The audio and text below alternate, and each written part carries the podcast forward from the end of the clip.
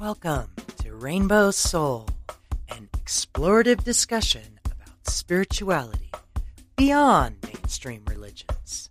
Hollis Taylor, author, psychic, astrologer, and alchemical mage, brings their non binary perspective together with fellow drag king and trans man Lacrosse Ortiz, a Jewish Taino with spiritual background of exploration that has led him to an atheist perspective.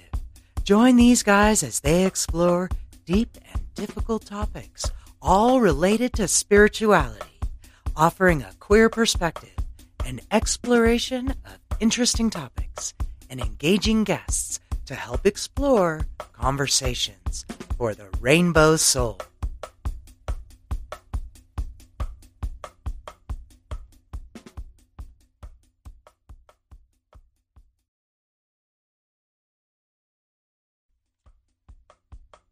Support Rainbow Soul. Check out the Rainbow Soul merchandise for your favorite new shirt.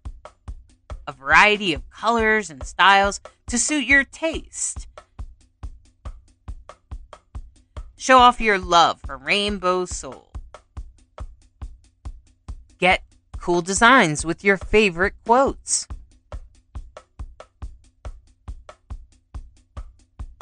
Designs come in a variety of colors so that you can express your most authentic self. Support Rainbow Soul in spreading the word that queer, gender variant, intersex, transgender is sacred. Rainbow Soul, putting the soul back into queer. Order your unique Rainbow Soul merchandise at rainbowsoul.show.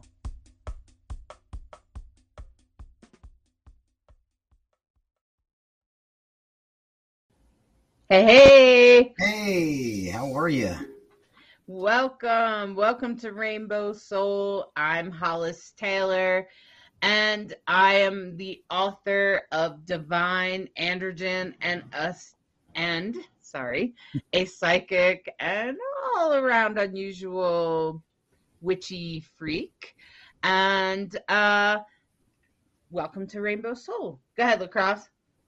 Hi, I'm Lacrosse. I consider myself a jack of all trades, master of none. Uh, Jewish Taino atheist. I don't believe you have to believe in a supreme being to be spiritual. So that sums me up. Fantastic. Well, Rainbow Soul, we're all we're really I think um our intention like in the last we've been doing this uh not quite a year yet. Um and lacrosse, do you think I, I'm just thinking on this real quick, it's just coming to me, is that maybe Rainbow Soul is about communicating the sacredness and the awesomeness of being trans and being queer. Hmm. Do you think that's that's part of our intention too? Maybe through empowerment Absolutely. to help empower our people. Absolutely. Absolutely.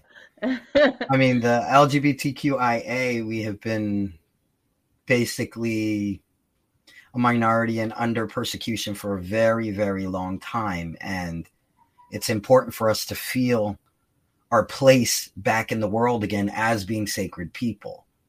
So I think that what Rainbow Do, Rainbow, Rainbow Do, Rainbow Soul, what we do is is we remind them and once again empower them. You are sacred. You are important. You matter. yes, And it's- exactly. And that your that your calling is real. Yeah. Like being called to that path is sacred. Because as as you being from Taino and and and from that sort of perspective, you even believe that, yeah. Oh yeah, absolutely. I mean, our people, we believe that they were the sacred ones. They were the ones who chaired, um, who took care of the children. They were the mediators between marriage. They were the bridge between also marriage. Uh, they were the ones who did the medicine, midwifery, everything. They they were the most key important part of the tribe. You know. Yes. Yeah, and I feel like um, it's been interesting as we've been started doing Rainbow Soul, and as we have talked to some people that have you know come to the show and when we say that when we say there's nothing wrong with you you're perfect just the way you are it's like you almost um somebody said one one person said to us that we're the only one that have ever said that to them Wow. Wow. I think lovely colonization, I think they took the sacredness away, but I think we're in a time of awakening and we it's coming back. You, you know, you can only keep keep it down so long. And something that is so beautiful and sacred like that will find its way back. And I think that's exactly what's happening is it's finding its way back into Mm. society and people realizing their importance of of being within this community, being a part of the rainbow community, the importance of it. that's right know. hmm And I think even allies are really important. And the reason I think allies are important is because they bridge the gap between. So instead of us just being un, other by being queer, we need those people in between. We need those people that are maybe cisgender or heterosexual or whatever. We need those people to help throw the rope over and build the build the bridge because um, they they help you know they can stand you know if they're in an all cisgender group hopefully an, a good ally would be like nah that's not right about non-binary people what you're saying about that that's not right you know they would hopefully correct and um and help educate and that's really what makes an ally an ally Absolutely. I'll tell you one of the most magical allies I've ever met is our guest tonight. Okay? This is exciting. Because this guy uh, you when you first meet him you're like, "Ah, he's a cisgender heterosexual guy, right?" But then and that's what your initial thought is. But then when you get to know him a little bit, you're kind of like, "Hmm, maybe he's not as straight laced as I thought he was. and uh and and and I'll tell you what, and the more you got to know him, the more you feel like he's just one of us. Yeah. And um but I'd also say he's an excellent ally. So I want to welcome to the show today Nick. Nick Constantine. Constantine. Constantine. That was the nicest introduction I think I've ever had. You that you, I I get just excuse me. Um, that was absolutely beautiful. I can't even. Uh, good night, folks. That was great. Hi. Uh, Welcome, Nick. Heart. We're we're so glad you're here. Can you I'm tell us to be here. And look, people, Bright Hawk's here. She's right here with you. She's saying, Nick, big love. Oh, Yeah. so much love, And So much uh, love. your brother is here. Your Oh. bro. Jason. Yeah. Get And that. um, I'm here. so and I'm so glad that, that you're here because We're here. We're queer. They better be used to it by now. I mean, that's it. We're in it. well, we hope so. We're Well, trying to we're trying to make sure that some of them happens. dip their toe in that pool, and some of us just on the high dive. Just we're in. Okay. Absolutely. A little bit of a little bit about me. I'm I'm I recognize myself as a he and a they. Um, I come from a Mediterranean background. I come from a spiritually religious background, uh, and my work over the last twenty years plus has been to kind of glean and gain as much information about people as I can. Uh, I am a people person. I am built not just from people, I am built to be around people and to do whatever I can to get their signals clear for them and their channels open and their paths clear. And so my work has been magical, quite literally, scientific, and they both are very intertwined. It's been artistic and it's been intuitive, and I use that in the psychic sense. Uh, I do what we would have grown up with speaking with other voices. They're not our voice, though they sound like our voice. My grandmother would say that these are voices from others. Maybe they were other entities or angels or places that you would be in your head and be able to speak from, or, or in your heart and be able to speak from. So, this is the work that I do.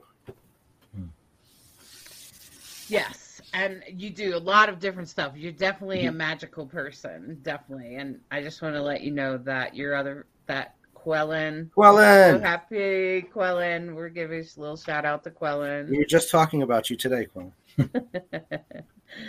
and um, that you are truly a magical person, that you live magically. I and I, I want to talk a little bit about living as a psychic, like Yeah. because typically when that stuff happens to you when you're a kid, you hear those voices.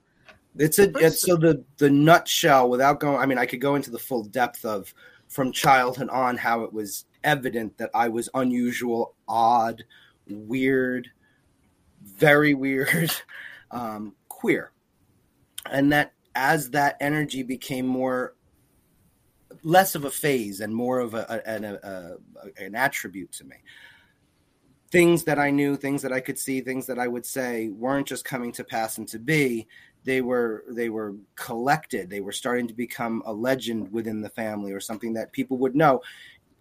He does that. These are things that nicholas has taken on the part of the family that was pre-christian the part of the family that didn't hide what we learned in folk custom or folk traditions. I was i was in it from day one.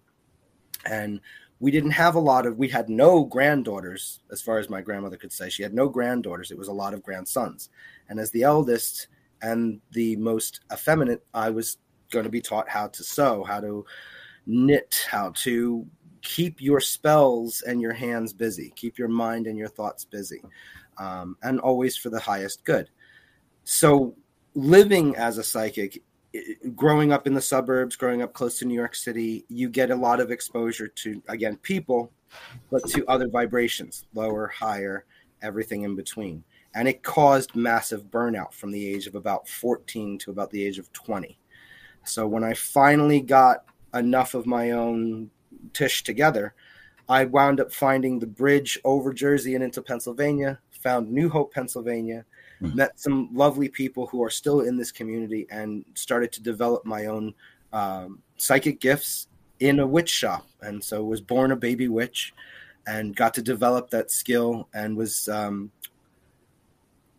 it, I, I guess it's immersion is the only way to describe it. From from young all the way into this year, I have spent living with prayers on my lips from the AM to the PM that are my own or ones that have been taught to me through spiritual teachings, and they are for the living between nature and Western society. The ability to turn my lights on and not just have appreciation for that, but to feel the genuine electrical current in my home uh, to know and be grateful for it. And every little bit of that helps to tie into being psychic with people because the more gratitude and the more connection you can make, the more their story unfolds for you. And the more you're able to speak on behalf of spirit for their higher self to gain that, that gleaming, that knowledge that will help put them back on track. hmm Sometimes you don't even know what you're saying. No, Really? A lot of it is uh, um, an old mentor used to say, "Tap your foot," because I'd forget to breathe, and I would just it just channels out, it regurgitates out.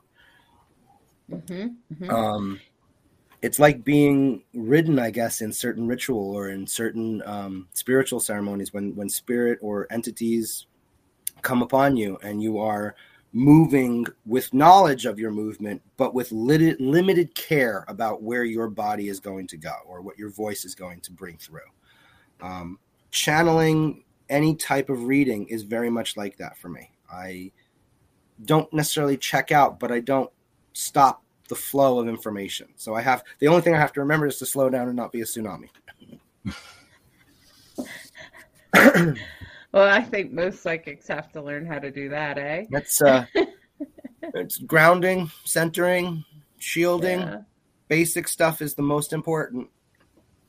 hmm hmm Um, magically, I think that's that's the work that I personally keep going back to is bring it down and ground and know that the earth can hold it and center, charge your battery, shield yourself. Don't don't pay attention to the stuff that you can't change. That's that's really the, the easiest of the fundamentals. Right. And I think um as when you're a psychic and people are coming to you for readings, whether you're doing tarot or Mhm. what do you you do uh tarot I use medium? tarot as the the primary source of divination, but I've I've run the gamut on divination methods. There was a joke that I could read with cigarette ash if you were in front of me and decided to sit there long enough, um, but that's just gross. yeah well and um i was thinking that like when you do that you hopefully whatever comes through in the reading like for me astrology can Mhm. sometimes be a little bit about counseling too Yeah, absolutely. Yeah, all of it. It's a it's a healing modality. I look at all of these methods and and modalities as a healing modality. They all fall under that category. Because one way or another, you're doing something to provide a service that provides a sense of comfort, hopefully, or a sense of guidance for that person, and that's a medicine. Right. Yeah, exactly.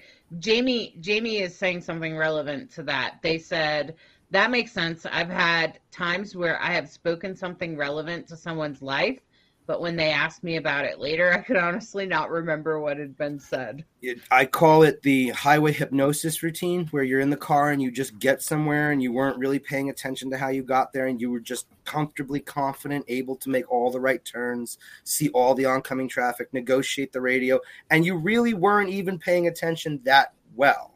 You just were that well attuned to your environment. Um, that's the same thing with these types of readings. I think that there's a point where you are you're not just laying cards for the for the 20 bucks you know you're not just doing a reading because you're keeping it in the yellow tent and making it a, a curio entertainment M- taking it out of the yellow tent taking it out of the uh, circus setting and making it a reality and a, and, a, and a form of therapy like massage or a form of therapy like acupuncture is what allows you to trust that when you are in that highway hypnosis of a reading that it it is a it is a body rhythm. It is a it is a cellular memory. It is a part of your conscious that where your subconscious and consciousness are absolutely intertwined and they're comfortable working together.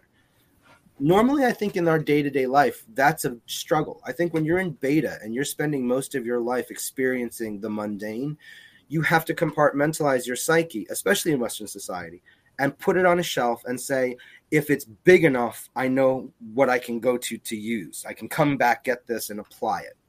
Whereas in a lot of the Eastern thought or Eastern medicines and society thinking, societal thinking, that isn't something that you separate from your toolbox. It is always very present. Sometimes the very first thing you go to is your intuitive knowledge of your environment and and trusting that genius loci, that that connection to your environment and what it can offer you. So that being said, again, living as a psychic, I find that being out in the mountains is way healthier for me. I don't think it's necessary. I don't think you have to go and play guru and disappear and go up into the mountains. But for me, getting out of those settings was very healthy. It was good self preservation um, because of that time spent um, channeling and being in in them. You don't turn it off. People say, "Oh, I, you know, I can't do the reading now because I'm I, there's too many people in the room," or you that you can't turn it off. It, it is not a choice. It's a heartbeat. It's a blink in the eye. It's breath in your body. You you don't turn it off. You just learn to take deeper moments and appreciate it.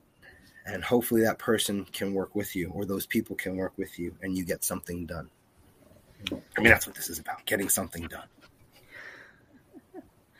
Yeah, I would find I find that living um away from too many people because if you're empathic and sensitive to other people's emotions and just now I just shared that I have an Airbnb. I went into the space where people were just were, but they were kind of jerks, Mm, and uh, they left an imprint, an anxious imprint on the space. mm, And and I didn't. At first, I wasn't sure what was going on with me, but when I walked out, I started to realize. Residual like- energy. Yeah. Yeah, I was like, wait a minute. I think I'm. I think I'm experiencing an emotional A psychic ghost. here. Yeah. The, the- a mental impression of these people's emotions. And I think I think a lot of people have it. Yeah. Tons of people Yeah. have this ability, and some people know how to harness it and use it, and some don't. Like lacrosse, wouldn't don't the indigenous um indigenous the Taino they they did they differentiate psychics or like shamans or like medicine? Yeah, the people? Behiques, we call them the Behiques, the the medicine people. Um, there were, but there were there were different kinds of Behiques. There was Bohitu, Bohique, and each of them had a different distinct um, job. One was like uh, an advisor. Uh, one would go on Cohoba trips and go to the spirit world and then bring back all the information or help people cross over. And then you had, you know, what they call the two spirit, the the guardians of the tribe, the Mhm. the, the people who walked both worlds Mhm. between the masculine and the feminine. So there were, you know, but the the psychics they I'm not going to say every Bohique has a psychic ability. They they would just it was just a form of medicine and I guess you would consider it more of an intuitiveness, uh, reading, you know, uh, where I think with somebody who's really, really empathic and feels people's energy, that's a form of psychic. So that's, you know, I guess you got to define what psychic is. That's the broad. That's the that's Yeah. the thing now. That and, and right. what's the the term even beyond its original Greek roots. Right. The sense of psychic has immediately gone to all of these one eight hundred numbers. It's it's it's hokey. I, I've chosen to say that I'm an intuitive mediator. I've chosen to say that I'm an intuitive counselor, a, a spiritual life coach, because if you say psychic, now they want to ask you what number am I thinking? Can you talk to my dead grandmother? Where have I lost my car keys? If they hear you practice magic, do you think you could get my love back for me? You know, that there's there are these Hollywood ideas of how it all goes down, when in reality that is like a pepper flake on on on the pizza of what psychic really is. It, it, there's so much diversity, and it's such a broad term. So, yeah, psychic is is is definitely applicable, um, but it's like um, saying um, books. There's many different types of books. You know, many different types of books and many different reasons to read them. Uh, and many people aren't always going to like the same book or, or agree with the same page on that book. So it's the interpretation and the intention held are the most important part of all sessions between any psychic. What is your intention and what purpose are you there for? Uh, if you can hold these kind of focal points, your your sessions with any psychic uh, viable should be something that you come away with feeling was worth money well spent uh, time well spent, energy well spent, because that's the sense of money and everything. It's an exchange. You have to give something of equal or greater value. And in this day and age, we say it's got to be some printed piece of cloth. Um, I still enjoy trade. I, I, have to say that that as much as I, I do enjoy making money on what I do, because I don't disagree that people should be able to make money at anything and everything they're good at. I just think be fair, be responsible, and if you can barter too, barter. We do I do a fair bit of bartering. Um, so where your intention in your reading goes is like where your intention goes in the way you live as a psychic. If I want to do good readings, I have to live in a good way. If I want to have uh, the the channel to to spirit to that person's higher self or to their their loa, their gods, their their particular energies, I need to live in a way that they're going to want to talk to me. If I live as a schmuck, no one wants to talk to me. That goes for the spirit world as well. Absolutely. I think that's what Jamie Angel is saying here. Um, that they said that, well, it's when I'm in the zone, Yes. in the zone of knowledge, I am more conduit at, with a translator and transistor. So when asked about it later, I've been able to necessarily recall, not been able to re- recall as I was allowing the energy to just flow through me. Exactly, Jamie. That's exactly, I think, what all of us experience, and everybody gets there differently. I do yoga. Yeah. And I make sure I do yoga every day. And sometimes I just breathe, like on a short, like if you only have a minute, you can just take some deep breaths. Yeah.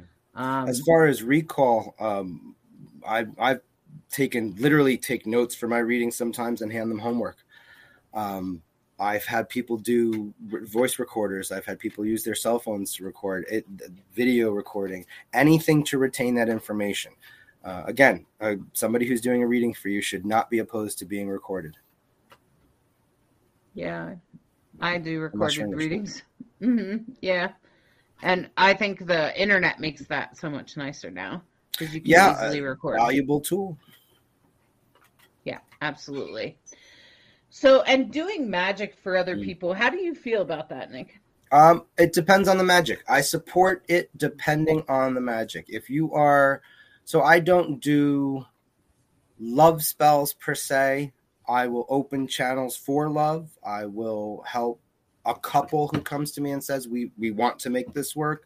I will work on that for them, but I mostly put the things together, show them what to do, and then hand that over work that I do directly for someone that's spiritual is usually an apprentice. I don't actually do work for just my my broad spectrum clients. Any of the clients that I have that come over to being more of an apprentice program, that's more of a place that I feel like I can bridge a little bit more of a gap and do healing work on them, um, dream interpretation or dream work. You know, um, we do we do fetish work a lot where we actually will create small images and send those images as shadows out into the world to go in time to do things for us. So it's a it's a candle fetish spell where you I'll give you all a little bit of a, a magic trick. Take a candle in a dark room you've sculpted or you've paper cut an image of a dolly or could be an animal shape doesn't have to be perfect it could be crude as long as it has the ability in your mind to travel and be called back. You bring the image in front of the candle, it goes up on the wall, there's the shadow. You tell it what you want it to go and do and where in time you want it to go and do that. And then you snuff the candle. As the shadow engulfs the room, your fetch is sent out to go and do your bidding. When you want to call it back, you light the candle and it bring it up in front of the candle, the shadow goes back on the wall. Your fetch comes back from wherever it was fetching your work for you or having done something for you.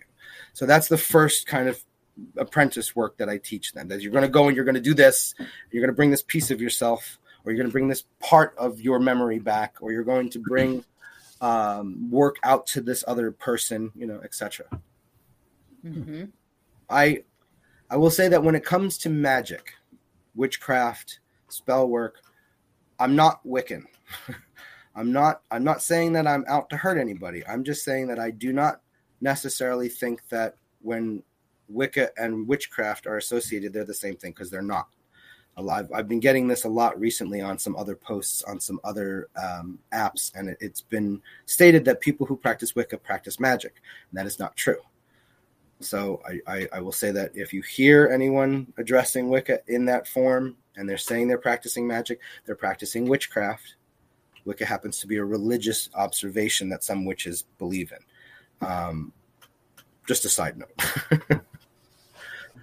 uh, the the magic that I grew up with was more folk custom through the neighborhoods, through family members. You know, whether it was Spanish families in the neighborhood and their folk customs and traditions, and a lot of it always revolved around food. It's amazing how much food and recipes and spells came up in the neighborhood.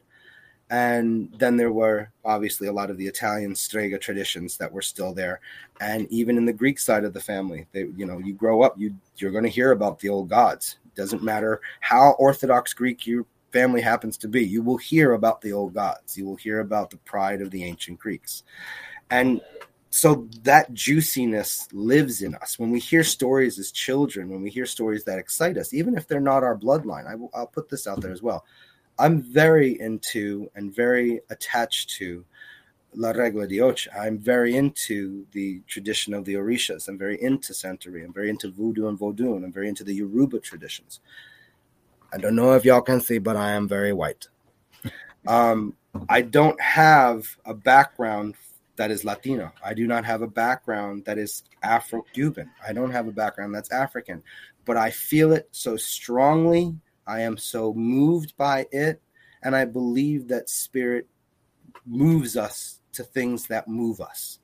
And that when you are moved, you become compassionate and you're able to find a path that helps you to connect with people more. And that links you, that links your your your inner gods to each other, and you're able to know more about one another. So as a reader, a reading should walk away knowing a little bit about me as much as I will know about them uh, and feel for each other. So I actually have clients that I've been working with for years based on the traditions that I grew up with and followed and how it affected my ability to do readings. And now how my readings and sessions go and how I relate to my clientele. Fantastic. I want to ask you another question, but I want to first reach out to the our viewers. If you have a dream, please put it in the comments. Put it in the comments so lacrosse can interpret it. Put your dream in the comments. And um okay. And so I just wanted to say that out loud. Um and Nick, I wanted you to go back because you said that you, you know, that you're white and that you're called to these more Afro Caribbean paths. And I think that's what you have to define because some of our viewers are very new. They don't know. Um, so my my Mhm. background again is uh, Italian, Sicilian, Greek. So it's Roman Catholic, Greek Orthodox with all of this ancient old pagan history. And I grew up in central New Jersey and was exposed to different forms of Afro Cuban traditions like Santeria, which was. Um, I, I, I, I've heard it called the slave practices or the slave magic of Africa. And the reason that that is is because it was brought over by the slaves. But that's the only association. There, it's it, it, it's not like it's enslaved or it was forced upon. It was actually forced. It was they forced them to stop. Colonists forced the Africans to stop practicing a lot of their Yoruban traditions.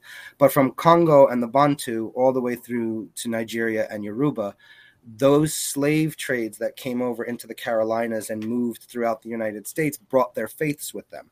And on their way out, as they hit Cuba and they hit other, you know, even Jamaica and they hit these other Caribbean islands before they came into the United States, all of the priests and priestesses were handing out initiations as quickly as they could so that their faith wouldn't be lost, so that their culture and their spirituality wouldn't be lost, and so that the children of these gods, the children of these ancient, um, actually noble bloodlines that became gods, were able to retain a bit of that wisdom. And so when they met each other or were able to go and see one another again, they would be able to pass on these traditions, teach each other these traditions, and it wouldn't be completely lost. Oral tradition is a, a challenging thing when you're traveling across the sea. So you get a lot of mixed signals and you got a lot of miscommunication. Um, and I think it was at that time that when white man was first introduced white people were first introduced to these type of practices that they misunderstood a lot of the very earth-based material and very earth-based tools as crude when in fact that's what they had to work with. And the practices of ifa or the practices of these particular spiritual traditions like Palo Mayombe um, or Lucumí these traditions had very rich history and very rich stories that when you hear about them explain so much about the challenge in who we are. What i mean by that is a lot of the transgender community can identify with this especially. You know intrinsically who you are is not what you look like feel like talk like are in the eyes of others. You are something different and you want to express that. And so these spirits are whirling inside you and you need to bring them together. And this is where these ancient customs and these priests and priestesses would have initiated people especially like we've said people in the transgender community are, are very unique in that sense because there are whether they're two spirit or multi spirit or whether they're singular the sense of being both in and out of your body is so strong. The sense of being so much on one plane and another at multiple times is so strong that to have these initiations to have these practices to have these traditions you were able to to feel whole or at least focused or very channeled. And you can take that and and teach with it or heal with it or guide with it or be guided or healed by it. So the practice of santeria the practice of afro-cuban traditions or yoruba itself is to align the person with their inner god to bring that inner god forward and to live in a way that attains the higher self in this life and in every other that follows. You don't wait for it to happen in heaven. You don't get punished by not having it. You're just doing your absolute best to know your God inside yourself, know the path that that God is supposed to follow, and all of the sacrifices that you need to make to get that full sense of yourself and in the transgender community who else could possibly know what that means? You know i mean you you really do go through the shamanic practice of being pulled apart and put back together. And every culture has that. That's why the word shaman seems to be applicable to most cultures with these type of practices. Everyone who's seen these multi diverse religious or folk customs see that there's a place where you're pulled apart and put back together. See that you are uh, spirits transistor radio you know Mm-hmm, mm-hmm. Yeah, and I just think that you know, uh, not everybody's. Um, I would love to have more Afro Caribbean uh, folks on. So, if we ever, if anyone out there knows any, especially people of color that are into that want to talk more about their Afro Caribbean path, I would love to have them on. Um, and I want to bring up. Uh, Jamie has a question for you, Nick. Okay. They said, How do you handle times when somebody asks you for a reading and the reading is not what they want to hear or right. it's something they think is not relevant to the situation?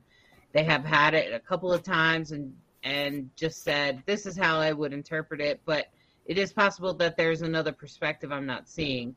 But if things starts matching up with what you think the situation is, this could be something to keep in mind if you, you so you're not blindsided. Two times have had six months later two times I have had people come back six months later that it was more accurate than they could have imagined. Yeah, mm-hmm. it's that's again about trusting the source. Um, you know, you you go for a consultation with a, a psychic or an intuitive mentor or a friend, and no matter what you say, you don't agree with the response or you feel that you're missing out or that you've been working with this person now for how long and there's just no breakthrough. It's again, I feel like with anything, the work is being done regardless of whether you can see it. You wouldn't be doing it if you weren't supposed to. That is the way the universe works, even if it's the most destructive, painful thing. I had a woman say to me once, we, we were in sessions for a while, and she had lost her 10 year old son. And she there was nothing that I was saying that was clicking, and we're eight sessions in at this point. Um, she was she said i've been coming to you now for a, a, few weeks and i feel like we haven't achieved anything. I don't feel like i'm any closer to connecting with the spirit of him. I don't feel like i'm I, and i said to her the reason of his passing is something we don't get to know but we do understand this at least. It it has opened you up deeper to wanting to know more than you could ever have imagined and there's nothing that's going to take the pain away. But what will happen is if it was his time to go, that is the way it is. It wouldn't have happened if it wasn't that time. I, I, I spiritually feel that way. It's not a rational explanation, it's not a mundane acceptance, it's just a spiritual belief I have that everything does happen for a reason because the effects, the divine math that follows, usually nine 10 times out of 10 come back and express deep gratitude for eyes being open, ears hearing, moments of revelation, epiphanies, deep grief that comes over this woman. And she comes back about two weeks later and says to me, I can't stop dreaming about him. And I, I, I all I hear is everything I've ever wanted to hear. And now I don't know if I can process all that. And that was the disconnect. That was the challenge. The eight sessions that we had had was her doing this. You could only get so close to, to her before she pushed it away. And even I wasn't able to break that, though she wanted me to. It took her own doing, it took her own timing. We're not there to change the outcome, we're not there to change the situation. We are there to administer whatever treatments and services we can send them out into the world and and know confidently that we did the best we could to give them whatever it is that we could give them. And with that confidence, with that gratitude, always with gratitude and mindfulness, something, something breaks through. And it may not be for up to a year, it might not be for up to five years, but it will break through. Um, I had a woman come to me nine months pregnant. And she was terrified because every doctor said that there was going to be complications, that she had had all kinds of negative advice, one after the other after the other, saying that this was probably a, pregnancy she should terminate. She was over 43 years old. It was her first child, etc., etc. And all she wanted was for a psychic, it turned out to be me, to touch her and say that this child was going to be fine. And I knew that this child was going to be fine. I just knew it. And I touched her on the shoulders. I looked her right in the eyes and said, You will have a beautiful baby girl. She will be blonde, and no one will know why. And it was 20 years. The child was 20. I had gone back to the shop in New Hope that I was, doing this reading at. The, the shop owner said, Please wait right there. He got on the phone, called this woman. She came down and introduced me to the baby that I had predicted was going to be born this beautiful 20 year old blonde who she had named Nicole, which I thought was hilarious. Um, but she had blonde hair, and nobody in the family had blonde hair, and they couldn't pin out why she had the blonde hair. But this woman thanked me up and down, said, "You don't understand. For 20 years, I've been wondering where you've been and whether you know." And it just so happened that I was in the town at the time that she had come in and asked for me, and was down at the bar and had left her cell phone number. And the owner Eric had called her up and said, "You've got to get over here. He's he's here." And it was just thank yous and thank yous, and they they paid for another reading, and I read the the daughter and I read the mother again, and I've no idea where they are. Haven't seen them. Haven't seen them in another. It's been 15, 20 years again. So, uh, it's been uh, 10 years. 10 years. It's been uh, it's been a ride. It's been an unusual ride, and I look forward to each and every session because I never know. I go into it not knowing what the hell I'm going to say. I don't know what I'm going to tell anybody. I could read their chart and still not know what I'm going to tell them. I have a rough idea, but the intuitive aspect, the empathetic connection that you make when you're in a session with somebody. I had a session with a woman who, at this point, I was 21 and doing 11 readings a day. Just and and they were one hour readings, so 11 hours reading, reading, reading, reading. And I had this woman come to me, and she was terrified. She had her friend with her. She didn't want to talk. She flipped the cards. She was absolutely petrified. And I closed my eyes. I didn't even touch the deck. And I said, You've just been in a violent domestic relationship. And he had a knife at your throat. I opened my eyes, and this woman had it through the shop. Her friend paid the whatever it was. I think it was the twenty or forty dollars we were we were charging for the half hour sessions, and she bolted out the door.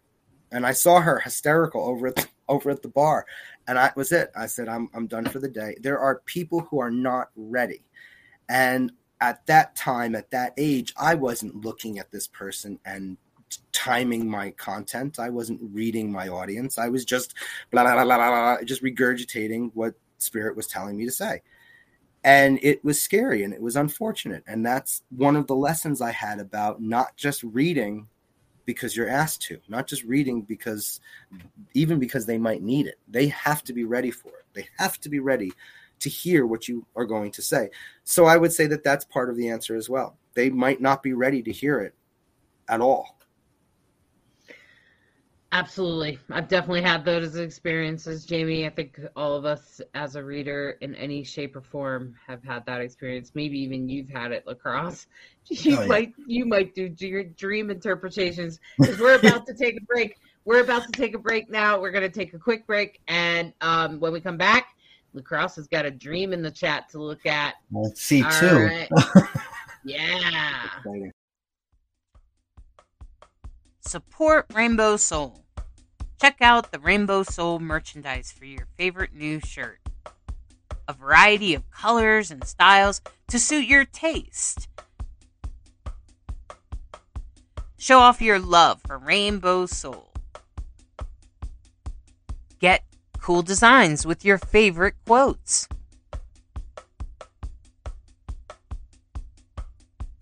Designs come in a variety of colors so that you can express your most authentic self.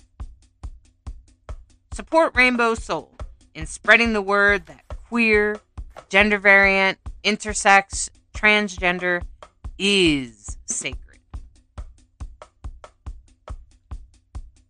Rainbow Soul, putting the soul back into queer. Order your unique Rainbow Soul merchandise at rainbowsoul.show.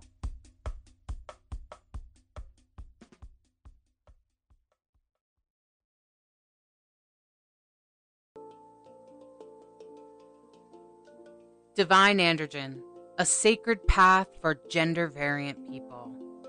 A book dedicated to every drag performer, transgender person, and other gender variant people that have passed to the other side, that have suffered the wrath of our binary world. Thank you for living your truth and treading us a path. We are sorry that in many cases that cost you your life. Now, we ask for your assistance in helping humans evolve so that we may all live in peace and equality. We honor your life by walking our own personal path of authenticity. Get this amazing book all about living as a non binary person, a gender variant person in a binary world.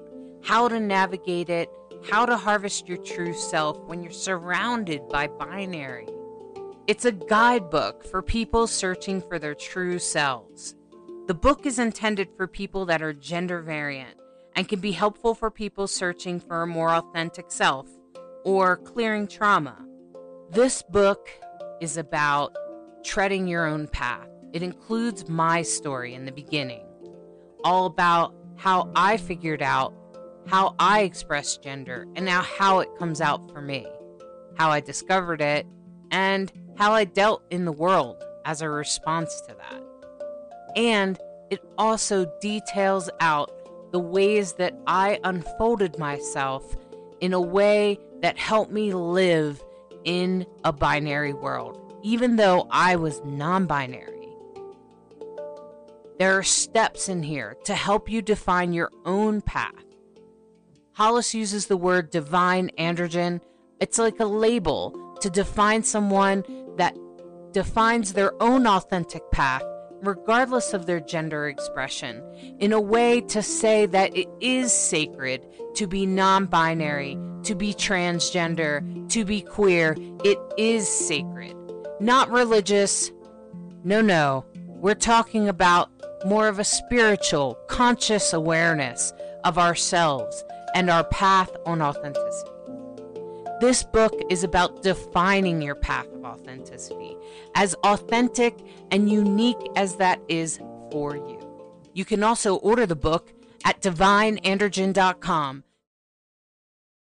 Jack of all trades, master of none, but oftentimes better than a master of one. So, what exactly does that mean?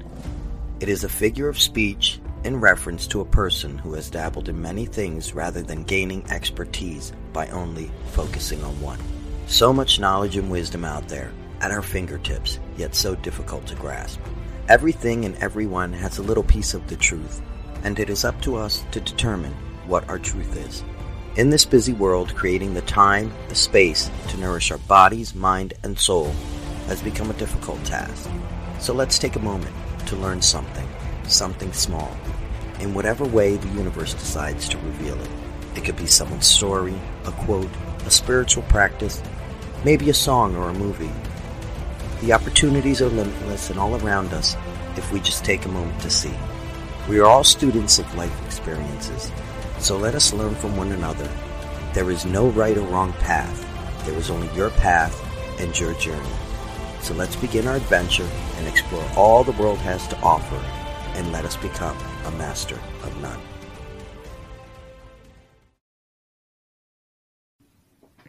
Welcome back. Hey.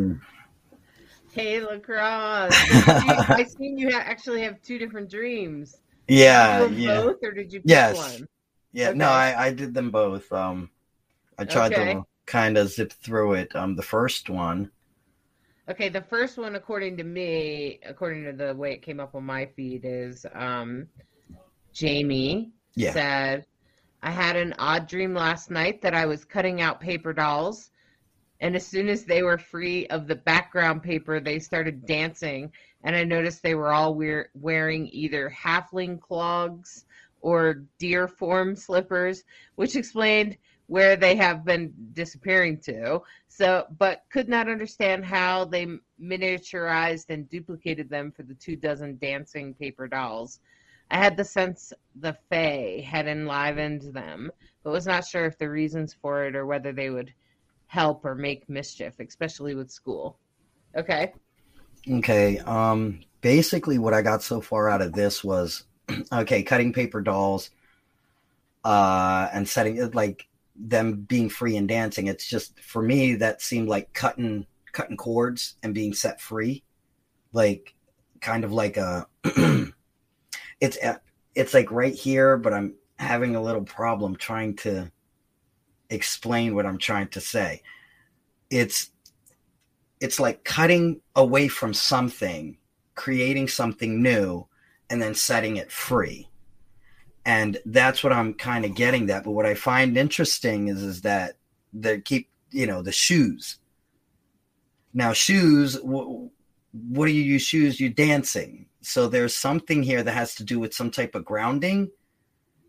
I'm not quite sure. Like it, this one really got me a little, you know, uh, tripped me up. But well, it does have the Fae involved, right? Exactly. so that's what I'm saying. But I think the Fae, whether it's magical or not, I think what it, it's boiling down to is that there's a fear as to what what the purpose is of these dancing paper dolls. What what's the purpose? And that's what what she's dealing with, or they're dealing with inside, is what are they going to help? Is this going to help? Is this going to hurt? Is me cutting away from this and setting myself free to be able to dance, to be able to be myself, to be able to be set free? Is it going to help me or is it going to hurt me? That's what I'm like. Like I said, it takes me a while to go through the muffle and then figure it out. But that's the whole what I'm getting from it. You're afraid from cutting away from all these things if it's going to help you or is it going to hurt you. And your biggest priority right now is school because they're going to law school i recall if i recall. Yeah or something like that yeah. Yeah. Mm-hmm, mm-hmm. so that's what i'm saying. I i don't know what they're cutting themselves from or away from or out of but they fear that it, it, it might they don't know if it's going to work for them or against them. And okay well, yeah, that's really well said. Good. now I changed the camera view. Okay. now can't uh Quellen's dream. Quellen said my actual pet corn snake was coming out of a fire pit while there was a roaring fire going on. I warded people, unrecognized others, from touching here because she was shard, and I felt that they would break her. Beautiful. Okay. Yeah snakes snakes represent change transformation things like that. And it coming out of a fire what is fire used for? It's for purging. It's for survival. It's for sustenance. Um, and it's a roaring fire. So this could mm-hmm. actually be like some past trauma or hurt and it's coming out. It doesn't mean it's not healing because it's purging because when something's purged it, it, it gets better.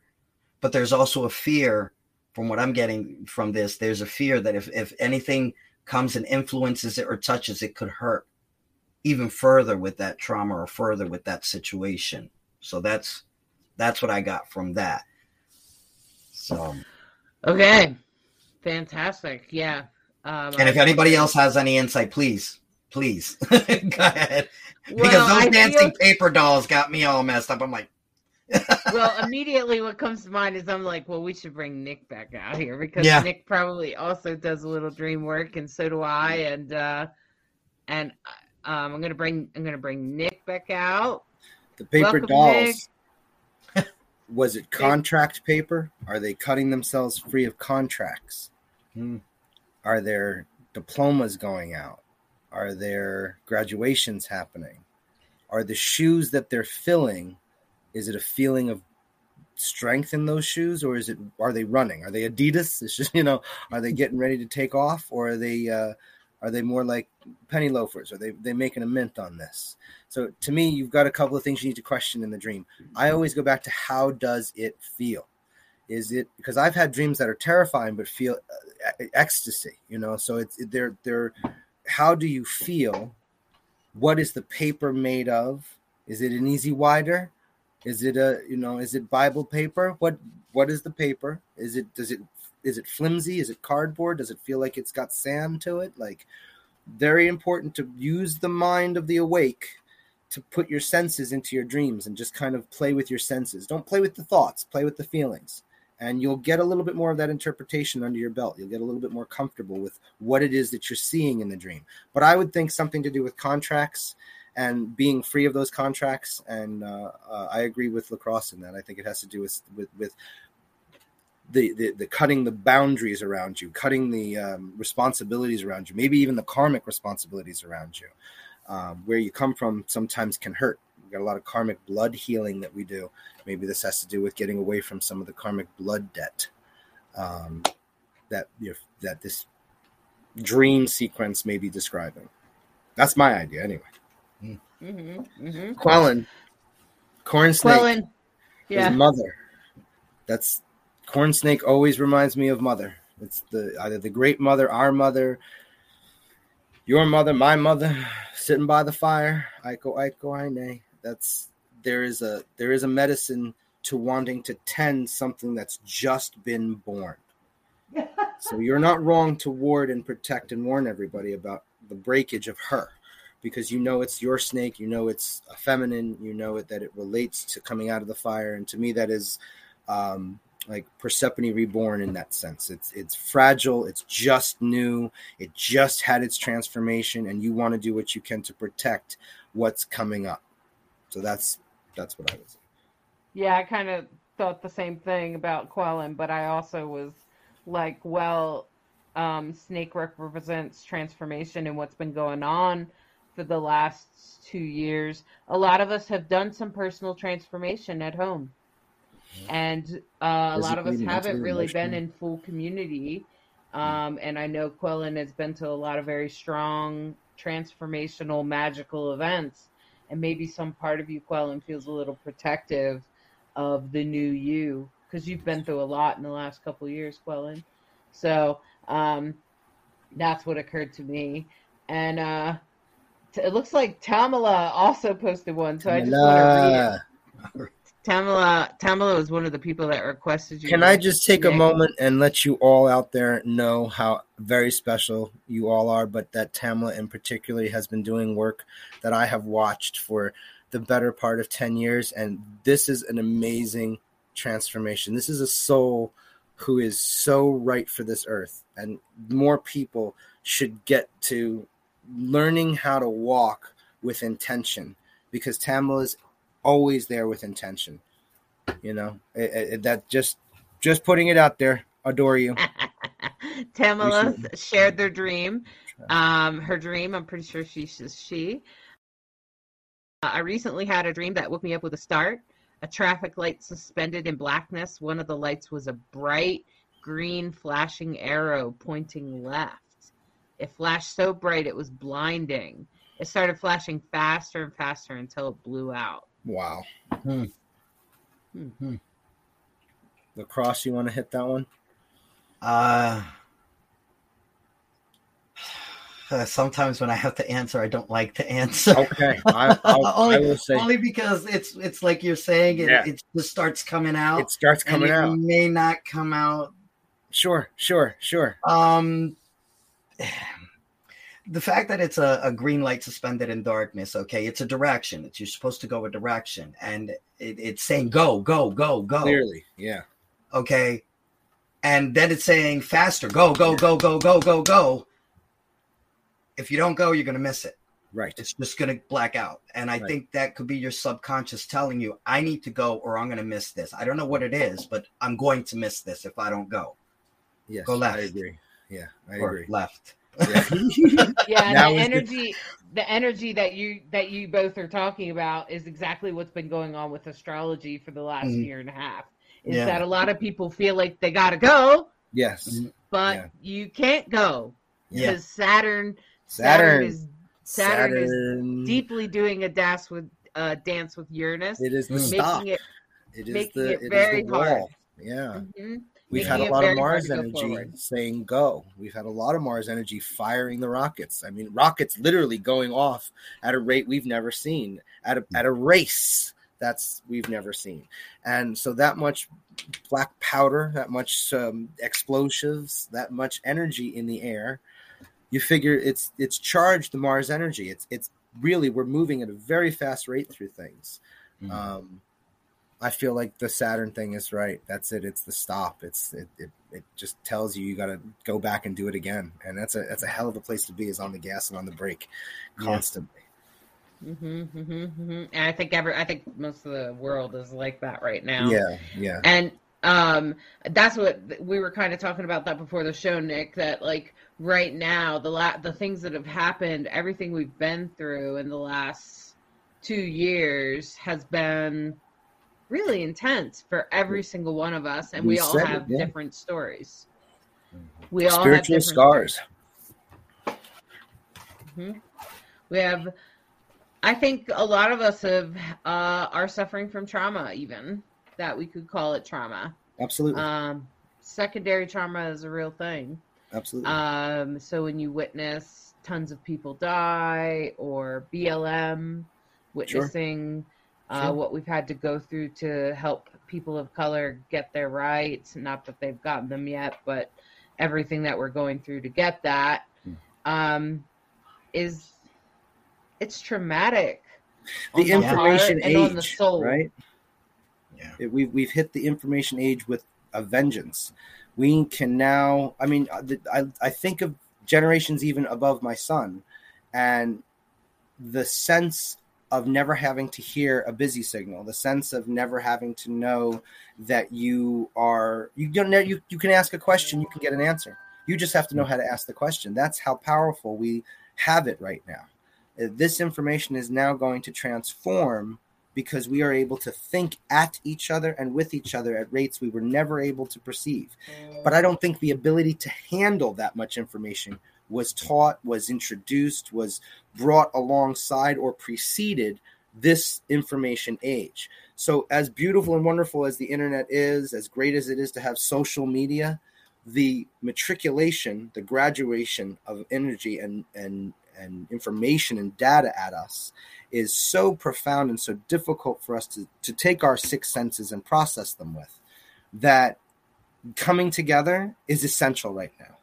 Um, I don't want to say tribalism. I want to say the sense of learning uh what tribe is to each other. What is sense when we talk about podding off through COVID, the sense of knowing that there are people of like, not just mindedness, but people of like humanity. We want to carry our humanity with us. We want to care about each other.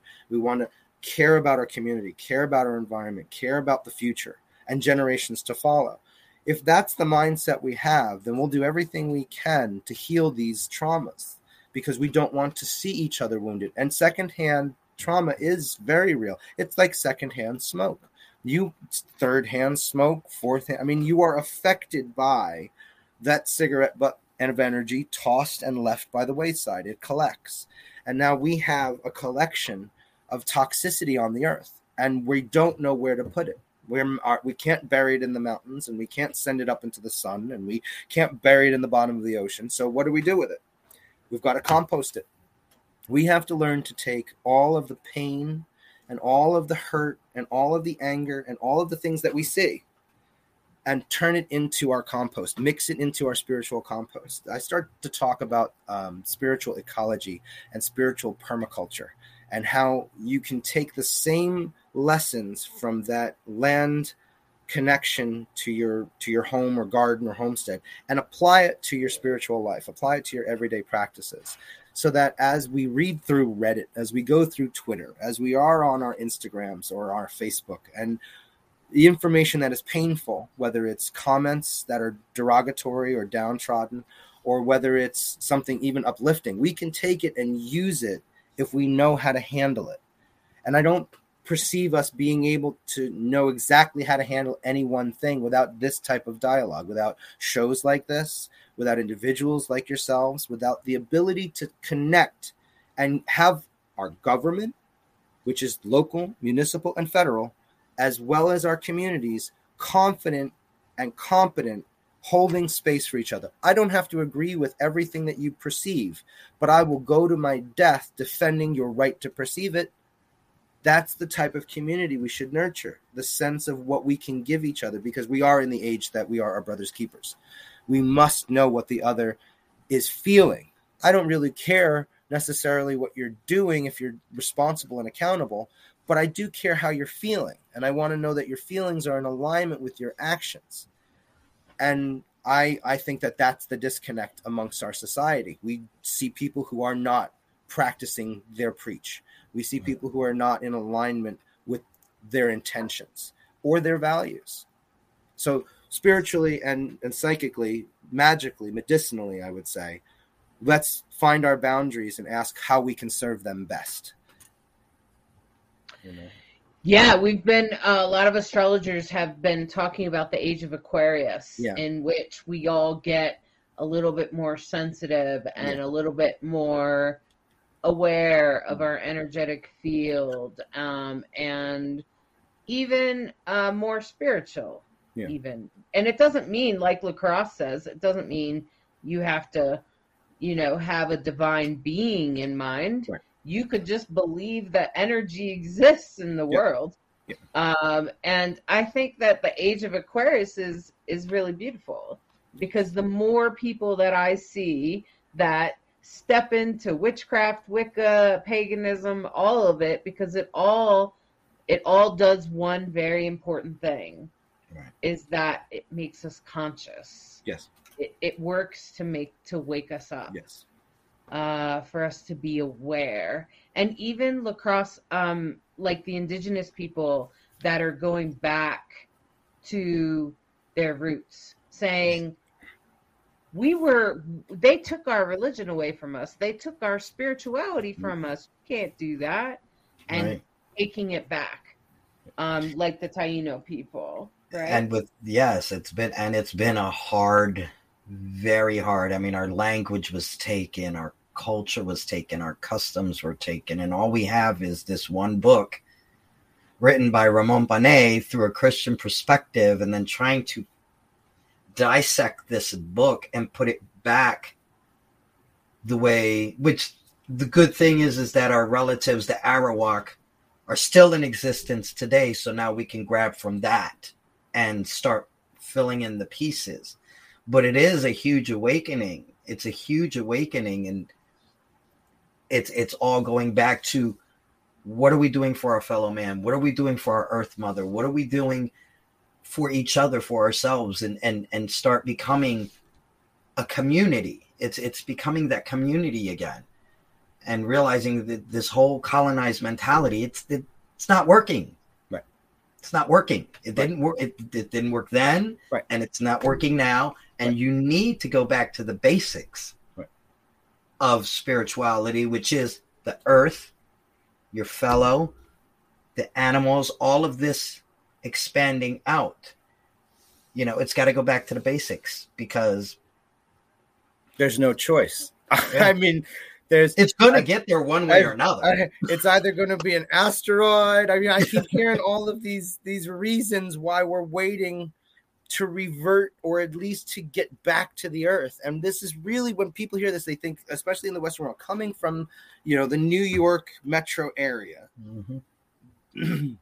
moving up to the western hills of Massachusetts, I've seen a very diverse amount of people. I've seen communities that are affluent, and I've seen ghetto, and I've I've yeah. been in both, and I've I've seen the brilliance and the the terror in both it really comes down to the sense of care for not necessarily your selfish nature. I mean, I believe that we should have self preservation. Absolutely. I think that's mm-hmm. first and foremost the most important thing because you can't do anything without it.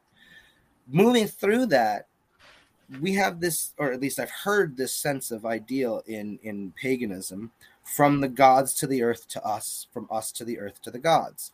And the sense is that as you find more connection to nature and you are giving to your to your better selves and you're working in harmony with your environment then you get more out of your life. This doesn't mean that everyone has to give up their life in the city to go farm. Right it it, it may who the hell knows? It may one day down the road, but as of today, tomorrow, and the next day, by all means, stay in your apartments, in your skyscrapers, in your homes, in your countries, wherever you happen to be, but take time to appreciate every aspect of gratitude that you can muster. Take more in your in your corner for gratitude and mindfulness than you do with judgment and ego. And and I'm not saying you can't have them because they're gonna, they're there. They're you're never getting rid of them as much as you're willing to acknowledge those things, spend the time acknowledging your fellow humans being on this earth. If you are a human doing, you are a human being, and all you have to take time to is relate to each other. It, it, it, there was a moment I watched for about a half hour people walking on the street. Was I, it was the time I was a smoke cigarette smoker. This was many many years ago. And I was out having a cigarette break, and I was watching people in between readings. I was watching people on the street, very few people stopped, looked up, and said, Hi, how are you? And when they did, it was very brief and almost routine to walk as quickly and shout back, I'm well, how are you? We don't stop to listen.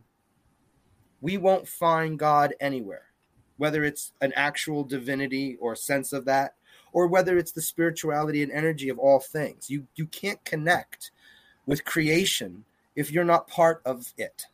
You, you, you must you must be part of the creation process to be a creator and therefore creative. Um, and when you do that, you create connections. And that's what this entire sense of being alive is for. When people, why am I here? It is to make connections. That's why you're here. I don't care if you want to be a doctor, a lawyer, or a, a, a, a taxi cab driver. You make the decision that you're going to make connections and you do it to the best of your ability from that perspective and you'll change the world by doing that. You know, I, I'm no big individual in any circle. I don't. I'm not a major CEO. I'm not a, a, a huge public official. I don't do anything except be who I am to whoever's in front of me. I give the absolute best of myself to who's ever in front of me, whether it's a crowd or an individual. If we all focused on doing that, you would get more from every individual in front of you. And that's where you see the biggest challenge right now with people in politics and people in the workforce, or where you see people who have money and people who are more poverty stricken. The the sense that we don't necessarily just want to give, but we don't want to make a connection. What is it? What do, what do you think it is that makes us resist? Is it just our total um, attachment fear. to ego? Fear. Okay. Fear. Fear. Anybody listening, any of your issues, it always will come back to fear. The creation and investment of fear is what stops us from perceiving, processing, and attaining all of the things we want in life. Sure, there are things that are environmental, there are life experiences that we're going to have that will not uplift you. But the responsibility you have to yourself, going back to self preservation, is to not be afraid to defeat what is in front of you. If it takes your own life, don't go out afraid. You go out uh, I think it was in uh, there's a I think it's in um, I don't know if it's Black Elk Speaks or if it's in um, one of one of the Native American stories has a has a, this beautiful sense of wh- however you go through life from start to finish, you go in screaming with whether fear is what started the scream or not is irrelevant. You're going into it full force. So you might as well go through it full force with no fear or at least control of your fear. And the way you control your fear is personal. No one can teach you. You have to go through it. It's it. We can guide you. We can give you all kinds of medicines and senses of direction, but you inevitably have to take that path of fear, whether it's one, two, or many fears, and go through it on your own. And you'll have support or you won't. It depends on how you make connections. And when you make those connections, the fear becomes smaller. When we connect with other people, when I think of my community, I don't fear as much if I'm sick and I think of the people I know who love me and wish me well, I don't feel as sick. If I'm going through it, it's the mental state that is going to help me fight it all off. I mean, any doctor will tell you that that the the ability to think better helps you to live better. Even if you're not going to live longer, you want to live better. So you feel better by connecting and you don't feel better when you fear. So that's simple math is how do we get rid of fear? We face it we annihilate it, and then we face it again, and we annihilate it again because it rebirths. That's that's the downside of fear. Is it's um, maybe it's an upside. It it's a regurgitative, it's a rebirthing, it's a it's a recycling. It's always there, but you can make your compost base out of it. Going back to my sense of spiritual permaculture, you can take fear and outline all of the things that you need to recycle into that base.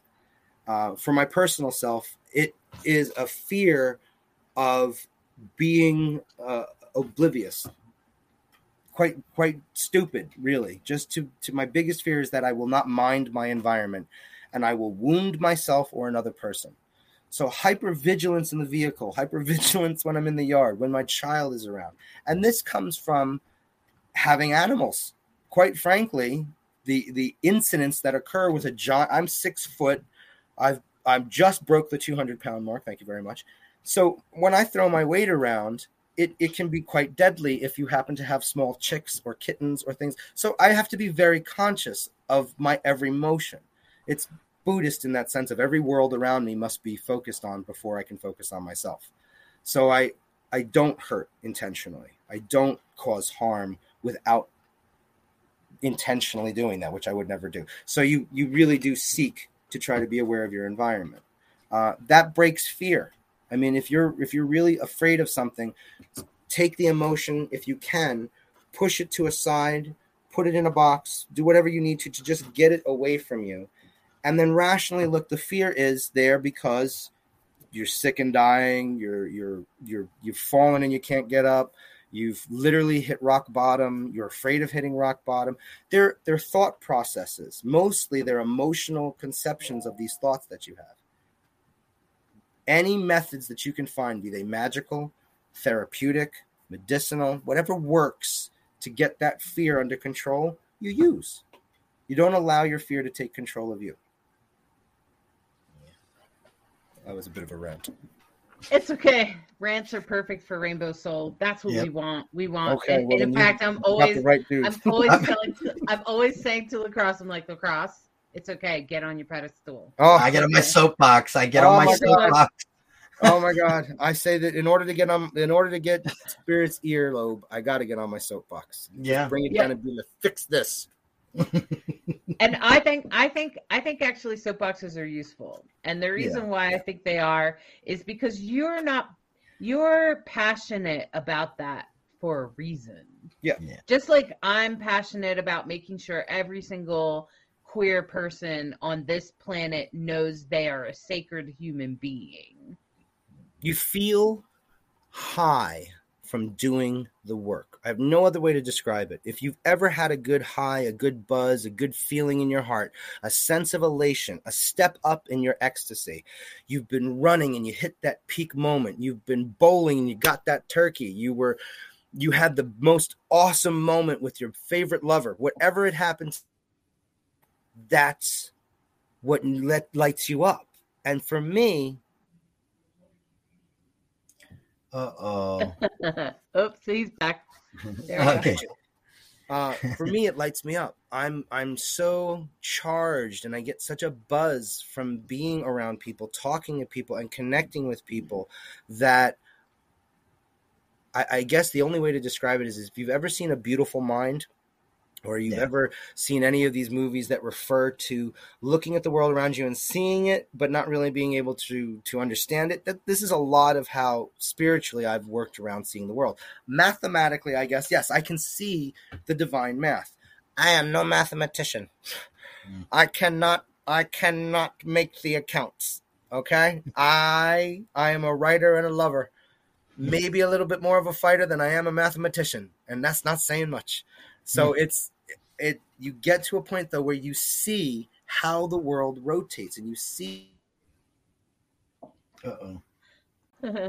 You see how the circuits connect to people. And then you see the energy moving around the circuits. You really do see the physics. You you, you can kind of learn the science of how magic connects people and how magic connects the earth to everything around it. I mean, really, when you say magic, what you're saying is a human's ability to perceive the imperceivable and that the science is the way we describe the magical experience. It doesn't take the magic away, and it doesn't discount science to have that magic as its foundation or its primer. when we get to the root of it, they are describing all of the same sequences. It's proven every single moment in all of the major CERN and and their large hadron collider has helped to provide information that the druids and ancient historians have been laying out for people to see for years. It's just a sense of how connected to your environment are you? How aware of your environment are you? Personal and then outward. Your your aura is really the sense of outside yourself and how much of that sense of yourself can you extend? If it's if it's a globe, I should be able to come right back round. So I could go around the earth and just keep thinking about people and places and things that I've never been to and experience them, whether it's through astral projection, out of body experiences, bilocation, the, the, the, the endless possibilities that life offers are open to every human. That means psychic, that means magic, that means science, that means brain power. You just need the desire to overcome the fear to make the connection to those things and to all the people, all, you don't get to choose who, all the people that are going to come from it. You get to choose how you're going to interact with those people, but you don't get to choose who shows up. That's very true, uh, for sure. And I just want to say that Sandy, you love to listen to rants. That's why you're such a loyal. That's why you're such a loyal viewer. Okay, um, because Sandy is here week after week, and I'm just saying. um, yeah. I think rants are good. That's my and middle on... name. I swear to God, it's terrible, but it's true. yeah. Well, it. Um, I uh, appreciate everyone's passion. Like I think that uh, one of the things that I was just recently saying is that if we didn't have diversity, yeah. if lacrosse, you didn't bring your indigenous perspective of your person of color, even the Jewish perspective, and the you know the parts of you that's important. If you didn't bring that, Nick, if you didn't bring your unique parts and if i didn't bring mine if we didn't all bring... i love our unique parts coming together. This is fantastic. That's right and that's what we need to do. Like it's i true. feel like everybody needs to do that. Everybody in the audience needs to do that tonight. Harvest your most passion your strong passions. What do you oh, feel good. passionate about? That's bring good. that forward. And so as we start to close the show um, Nick, I think you're going to do a reading too. I'm going to do brand one new here. Deck by a friend named Hobbit. Ha Hobbit has been on the show, and hopefully we'll be coming back to talk about Kabbalah. Ah, that I'll tune in for that most definitely. Yeah, um, we've just had to let them. They had a death in the family, so we just need to let her let her take care of that. So, in the meantime, we're doing a reading with Love is Love with the Pride deck. And this is a collaborative, beautiful deck. You can check it out online. And that's one of my favorite parts is that it's collaborative because I think by coming together with other people that your magic is that many times stronger. So if there's three people, then your magic is three times stronger. And when we get in fire circle and things like that, and there's 20 of us, 100 of us, then the magic is just amplified. And if you're praying for peace, well, then if I was going to do anything else with my life, if I spent it praying for world peace, well, then I'd be satisfied. So I'm going to pull this beautiful three cards from this deck for the entire community, everybody that's here, everybody that's watching it, whether you're watching a replay or you're watching it live whatever you hear that I say about these cards, whatever comes through about the, these three cards, it, if if it resonates with you, it's totally for you. And if something doesn't resonate with you, don't worry about it. Just let it go. It's probably meant for somebody else anyway. So, and so the first card I got is the Three of Pentacles. And this card is particularly oh, wow, cool. beautiful because it is very much the scene of uh, you know uh, flag, uh, the community and the allies that support us, and that's what this card is all about. This card is about is about harvesting your resources of the community around you. Just like Nick was saying, if you're sick and you think about all the people that love you, guess what? You're going to be a little less sick. And you know that they're all they're all hoping for you. They're all praying for you. So don't forget your community and that goes for all of us, especially LGBTQIA people know that your community is out there. We love you. That's why we have pride, so that we can all come together and connect. That's why we have this show, so we can know that we exist. Okay, and that's what this card is all about. And this next card is the Four of Swords. And this is a very interesting card in that they have a lot to celebrate. They've done some things, and that's why these swords are hung up here on the above their head, but there's also this sword down here beside them. And this is all about encouraging you to move forward with your projects, that you actually do have all you need. And in fact, you even have support with the little dog at your feet. Um, and remember that you have everything you need going forward. You don't need anything else, even if you think you do. You actually don't. And in the future, as going forward in our lives, let's remember to celebrate all the beautiful light within all of us. That's what this card's all about. It's about diversity. It's about all the different ways we show up. I mean, I don't even know how many different ways gender can come through for people and uh, gender and even queerness. You know, some people are bi, some people are pan, asexual. It, it's all out there. And that's what this is all about. This is about celebrating everybody's side, bringing everybody forward and celebrating all of it. Because who doesn't think a rainbow is beautiful? A rainbow is the most beautiful thing if you've ever seen a natural beautiful beautiful rainbow in the sky. Most people stop and look at it for a minute. Right? I mean, most of us go, "Wow, look at the rainbow." Why? Because it has all the colors because it's reflecting all of us. So that's what this that's what the reading is all about is celebrating your community, bringing your community forward and going forward with what you have because you have all you need. You don't need anything else.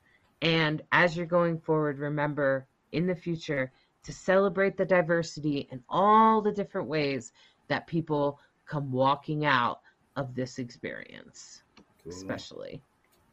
Yeah. Thank you. Please take what you like and leave the rest. I appreciate you, Nick. You got you got oh, that was excellent. Thank you, man. That's excellent. Yeah, I'm using the Cosmic Visions Tarot uh, by Jessica Shackleton. I don't know if that'll show up like that, but yeah, mm-hmm. the uh, it's a it's it's a lovely deck. Uh, this is actually the first time I'll be using it because it literally just showed up in the mail. It was a gift. It was, a gift. it was a gift. A gift. Hobbit, From Hobbit, Hobbit blessed me with a gift. Yes, uh, I believe okay. it was for for my birthday. Our birthdays are. We both have birthdays in November. We're both Scorpios. Ah, happy coming to the Earth Day, my friend. Thank you, thank you. I'll pull three cards as well. We'll keep the we'll keep that going. Ah, the Mother of Swords, which I would assume is the Queen of Swords. And in this description, I would say it's all about justice. This is all about how we lay the foundation for the things that are truly important to us. That's what justice really is. What you how you go into it is how you will be perceived, and that's what you will get out of it. Um, it, it, it, it isn't like you know you, you come in strong and you leave weak. You go in strong, you're going to finish strong. If you go in weak, you're going to finish weak. That is the balance that you must perceive. You will only get out of this year what you put into it. Oh, we got a lot of swords, naturally. Son of Swords. Like the actual sun. Uh, which I assume is the Page of Swords or the Knight of Swords. This is about this is about slaying others' perspectives. This is about ending the identities by which we place on ourselves from other people we can be fathers and mothers we can be again doctors or lawyers we can be teachers or students there's a lot of labels and sometimes the labels are inflicted imprinted or placed upon us without choice and this is the time to start excising them This is when we start uh, getting back to cutting out paper dolls, cutting our boundaries away from the things that are not serving us, releasing ourselves from the things that don't serve us, in particularly the identities others have over us or how we think others perceive us. Two of Cups. I'll tell you right now, my, I pulled two cards before. I pulled from this deck and it was the Lovers. And I'll get back to the Two of Cups in a minute because it, it, the, the Lovers to me and the Two of Cups relate to each other, but for a particular reason. And then I have my other deck that I've used for aeons and aeons, which is the the Rogue Tarot, and this is the Lovers came out on that as well. Both cards pulled after shuffling, exactly the same card. Lovers is all about how you set the stage for what's coming in again, but emotionally. How you learn to love yourself as part of it loving yourself and but it's how you set the stage for the things that are coming in. The two of cups is what comes in. This is relationships. This is connections. This could be intimate sexual romantic loving. This could be old friends coming back that you haven't heard from in years. This could be um, this could also be the ending of relationships because new ones are starting you have to empty your cup for it to be filled again Otherwise, it just keeps overflowing. You make it a mess. You know what I mean? So this is the time of new beginning, but because we have finally reached the stage that we're ready to be filled. So fears are going to come up. Fears are going to be what breaks the bridge to your connections. Work on establishing them by getting rid of the things, excising the things that no longer serve you, and by finding justice, laying the path ahead of time is going to be about self care, is going to be about how you hold intention, and it's also going to be about the truth that you keep. That's the raven in the first one. Ravens are all about truth. Um, crossroads and other stories, but mostly about truth, justice, and truth. And justice always follows truth. Questions, comments, sarcastic remarks? How about a great big thank you? Oh, I appreciate that. I really enjoyed that. No reading. end. Thank you. You, Thank you, you, for are a, you are a delight. through. You both are wonderful. Ah, it was an honor meeting you. Oh, it's been a, it's been a huge pleasure. I, I I find that when we get a chance to connect with people who are new lacrosse, I've I've not gotten a chance, but tonight to really get a chance. To, and you just have the most amazing energy. You just seem Oh, like it would be great one day. Hopefully, we can all sit around a big fire together. Oh, Um, Hollis, I don't even know where to begin with. Again, how much I just I'm in love with you. I just adore you. I just think you and Bright Hawk and just such special places in my heart. I'm so grateful to have been able to reach out to this community and to be a part of your show. And uh, I hope you all find your magic this year. This is a good year for defining your boundaries, really keeping good boundaries. It's also a, a good year for not having one-sided relationships. You know, if you're if you're if you're in a perspective that you you are constantly either asking for or giving more than you're getting, then that is a one-sided relationship. And one-sided relationships are toxic. you know, it it, it is not healthy. Of course. And I hope that whatever uh, people learn from the show, whatever they take from the show is helpful for them. I will say that there are a bunch of people ringing in here. Jamie Angel said, great program. And Sandy said, uh, enjoyed the show. Everyone have a great upcoming week and thank you for the cards and the energy. And Kamala said, thank you so much. That was wonderful. Luna said, bravo. Mucker. My mucker. and Christine, we have a lot of viewers. oh, my tonight. sister. Can I just Christine tell you. Christine, that yeah, I would not be where I am today if it's not for that woman right there. That woman gave me a home, a sister, love. That woman introduced me to my partner, and I wouldn't have my son today. We wouldn't have our child if it wasn't for that woman today. She literally more magic in her pinky than I have running through my whole body. I can't thank you enough for being who you are to me. I just want the whole community to know that when you talk about an ally, that woman right there, gold. Another great ally, eh? Well, Pure and you you got a lot of your family here because Judy is here. Mom, that's my mother. here. Hi, mom. and of course your twin brother. yes. Um, great, Jason, I hope great you to heard see. today. Great to hear you, Jason. Hey. And, um, you know, I want to say thank you. And Bright Hawk also said, awesome show. And I want to say thank you to both of you. Thank you, Nick, for coming on the show, taking time out of your personal schedule to be with us tonight and be with Rainbow Soul. This is uh, a passion in my heart, and I'm so grateful to you, Lacrosse. This is good. I'm grateful for Thank you you. for walking this path with me, brother, because I have mentioned it before. This is not easy to do on your own, mm-hmm. And um, and I appreciate your perspective. I Thank you. appreciate everything you bring to the show, all of it. Um, and I know sometimes you feel like you just go, uh huh, uh huh, but No, actually, That's okay. you bring I'm more to the show learning. you I'm more to the learning. That's than you think, brother. I'm I told you I'm a professional student. I just want to learn. So anything I can get information and just absorb it so I can better my life, I'm game. Well, and the beautiful thing, the interesting thing about, that I noticed about both of you is that lacrosse, you're a jack, uh, um, a jack of all Jack of all trades. trades. and Nick says, Jack of no trades. right. Yeah. Well, I was like, oh, well, these guys should get along. I. I was blown away when I saw that. I was like, wow, I am I'm that's two for two because we are all indigenous. Is yeah. it, it That's is- what- it, it- We're all indigenous. it's very important somewhere. to me. It's very important to me. I I you know we've had a very large conversation throughout uh, many circles about the cultural appropriation thing, and Yeah. it's like all it's it, it really is like all medicines. It has its good side and it has its bad side. I Right. think that the ability to know that as as a white dude I can reach across and connect as as what is predominantly a heterosexual perspective from from most people. They look at me like you have a son, you have a female partner, you know, etc. As a bisexual man, to be able to identify with a community that has such great support and to feel like the when I say my connections to the Afro-Cuban traditions or the African religions or any of those ancient cultures and to feel so moved by them when I in fact have very little that I can think of that connects me there in blood. There we do all have one strong point that we come from the same human race.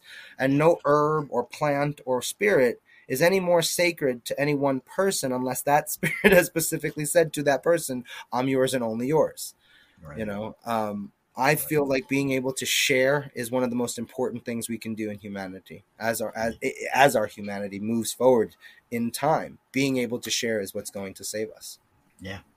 I agree, and I think collaboration is yeah co-creativity It's right there with it.